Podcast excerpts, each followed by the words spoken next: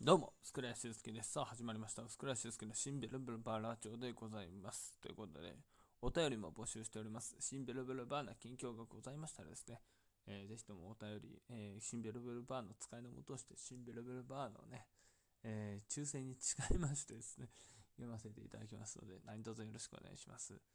ね、というわけで、現在時刻はですね、え4月の19日の16時23分ということでね、まあ本来だったらですね、まあ漫才パレードというライブが主催にありましてですね、まあそれで、えっ、と、ライブをね、やっていたんですけども、えちょっとコロナウイルスのね、え緊急事態宣言の延長に伴いですね、え会場が使えなくなってしまったのでね、えまあそれでですね、ちょっと、えーまたね、えー来月やりましょうということで、えー同じメンツでですね、えーまた来月16日、6月16日にやることが決定いたしましたので、えーごめんなさい、え今月はちょっとです、ね、できないんですけども、来月ぜひともね、え皆さんの前で漫才ができたらなというふうに思っております。なおですね、えー他の、えー4月、5月ですね、ごめんなさい、5月の、えー22の私が45分間しゃべる、えー特演会と、えー28日金曜日にやりますですね、えー油そば寄せに関しては、えー存続はしておりますので、え通常営業です。なので、ぜひともですね、え限定10名ですけども、こぞって、見に来ていただければというふうに思っております。あと、ごめんなさい、5月の27日の大会山ですねも、え通常営業でございますね。まあね、通常営業になってね、あの、独演会に至っては一人ですからね。うん。ちょっとね、なかなかこう、来てよっていうのが言いづらいんですけども、なかなかね、うん。本当に難しいんですが、まあでもね、本当にあの、生で見たい方、えーぜひともですね、こぞって来ていただければと思っております。うん。まあ、番宣はここまでにしましてですね。えーあのーベースでね、えーちょっとレンタル聞き手おじさんの、えー商品をね、ちょっと今後作っていこうということで、はい、あの、1個、とりあえず5月24日分をですね、えー作ってみました。はい。一応ね、あの、毎回、あの、聞き手の、えーサービスの写真使われますね、リーゼントの、あの、写真をですね、えー使わせていただきましてね。うん。で、えまあ、なんでしょうね。えとりあえず、聞き手おじさんを中心に、うん、まあ、やって、えーオプションでですね、あの、掃除もできたらいいなというような形で取らせていただこうかなというふうに思っております。うん。まあ、一応ね、まあ、クリーニングでも、そのプロのクリーニングじゃないんでね。うん。ただただ物があったらたくさん捨てるよっていう、そういうですね、お手伝い業者ですから。はい。まあね、ちょっと皆さんにね、ぜひとも、あの、使っていただけるような、えーね、えサービスになったらなっていうふうには思っておりますね。うん。まあそんな感じで、はい。えーとりあえず、今日、あの、えー、与座さんにね、与座義明さんの、一緒に考える与座っていうんで、まあ、カルチャースクールについてね、まあ僕は僕で、あの、一緒に考えましょうということで、今日会うんですけども、まあ、それが終わったらですね、20時半から、えー閉店まで労働して、で、えー多分ね、えー生配信できるかどうかがわかんないんですよ。うん。で、24時に、えーとりあえず一旦落ち着くようにはなるんで、やるとしたら24時から1時間とかになるかもしれないですね。うん。ただちょっとね、どうだかわからないんで、あの、正直な話ね、えーちょっとまだ明確なことが言えないんで、えーとりあえず、えー今日は生配信やるかもしれないぐらいに留めていただければなというふうに思っておりますね。うん。まあ、そういうわけでしてね、うん。あの、本田劇場さんがね、新宿カズ座を買い取って、また新たにね、劇場として運営するっていうのをね、今日知りましてですね、うん。あの、新宿カズ座がなくなったんですよ。まあ、ぶっちゃけ言うと。うん。だから、あの、B1 グランプリが2月の、え21日にあって、多分その次の月になくなったんですよ。で、えーまあ、メンテナンス中という形でですね、えーまあ、そこで、えストップになって、で、今、新宿門座でやってた、え、松竹芸能さんの事務所ライブが、新宿バティオスに移行する形で、え、今やってまして、うん。で、今、ほとんど、えー、なんていうんですか、もぬけの殻というかね、えー、現在のその新宿門座というのが。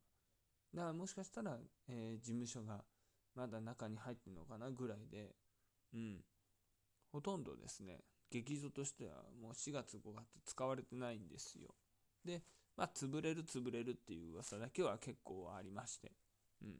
で、まあ、その現実だったのが今年の3月という形で、えー、一部ではね、その取り壊されるんじゃないかと、ビルごと、うん、っていう噂もあったりで、どうなのかな、みたいな。で、まあそういうこともあったんで、えー、いろいろとね、こちらもこちらで、えー、いろんな劇場を調べてたんですね。うん。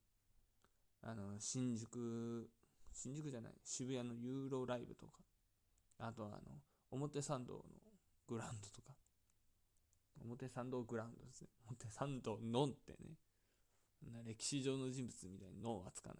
表参道グラウンドね。はい。とか、まあ、いろいろと下見に行かせていただいたりとかしてたんですよ。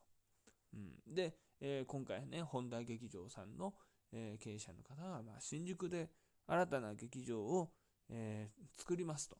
だからもう外装とかガラッと変えちゃうんでしょうね。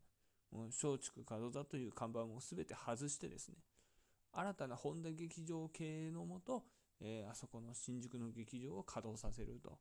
うん。個人的にはありがたいニュースでしてね。うん。だから、もしかしたら来年の B1 グランプリ、あそこで、えー、やる可能性というのも出てきました、正直。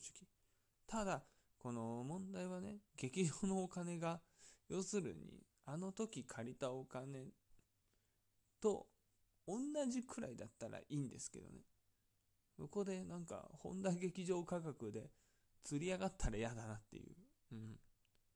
なんかわかんないですよ。そのスタッフさんがいるいないとかでなのか、もしかしたらなんかちょっと照明にこだわりすぎて、あの、豪華にした結果、そのね、お金もかかっての、みたいな、そういうパターンもあるのか、みたいなね。うん。まあ、いろんなね、ことを考えられるんですけども、まあ、希望としては、松竹和田さんの値段ぐらいだったらば、ちょっと来年の B1 グランプリも、あの劇場を借りたいなというふうには思いますね。うん。で、まあ、借りたい理由っていうのが、まあ、一つあるのが、まあ、立地条件がいいっていうのもあるんですけども、まあね、やっぱり、えー、あんまりね、その劇場をコロコロ変えたくないっていう、僕の思いとですね、うん。うんと、やっぱりソーシャルディスタンスで、えー、満席状態で埋められてないんですよね、角座を。だから確かね、えー、110席を、えー、なんとかですね、半分、57かな？57ぐらいの席だけは許しを得てですね。で、それで、えー、そこを使って、まあ、なんとか埋めたみたいな。うん。そこを使ってという表現違うな。まあだから、要するに50%、えー、もう半分しか入れられなかったんで、えー、あのー、多分ね、もっと、えー、あの入れるようになってたら、あの、チケットのね、ソールドアウトも、もっとね、あの7日ぐらい、ん？みたいなね。まあ、なんていうか 説明がね、あの伝わりづらい感じになっちゃったんですけど要するに、えー、コロナがなければ、もっとですね、あの、劇場としても100人ぐらい入れたんじゃないかと思ったわけですね。うん。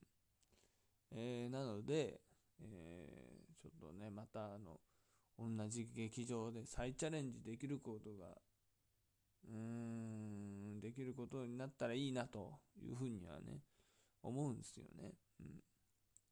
まあね、ちょっと、まだね、新しく立ち上がって、ちゃんとね、そのサイトも今できてないと思うんで、えあの、しばらくね、えー、どんな感じか様子を見て、いけそうだったらば、あの劇場を借りたいなというふうに思うんですけどもね。うん。まあ、本当に、えー、とりあえず、まずはですね、まあ、B1 はうん、ひとまずね、あの、終わったんで、うん。あの、個人的にはどちらかというと、オースの方をなんとかしたいっていうね。うん。あの、オースがですね、やばいんですよ。うん。もうこれはね、ちょっとなかなか厳しい状態だと思いまして。また、あの、1週間ぐらいにね、もう期間を絞ってですね、まあ、そこでラッシュしてもいいのかなとも思いましたね。うん。やっぱりまあ、やりながらっていうのもあるし、うん。やっぱね、その、深夜バスでみんななんか行く人が多いんですよね。うん。うん、だからまあ、深夜バス、まあ、もしかしたらまあ宿、宿車両みたいなのも入れたらね、多分、あの、往復、新幹線の往復代よりも、かさ増しになってしまうとは思うんですけども、うん。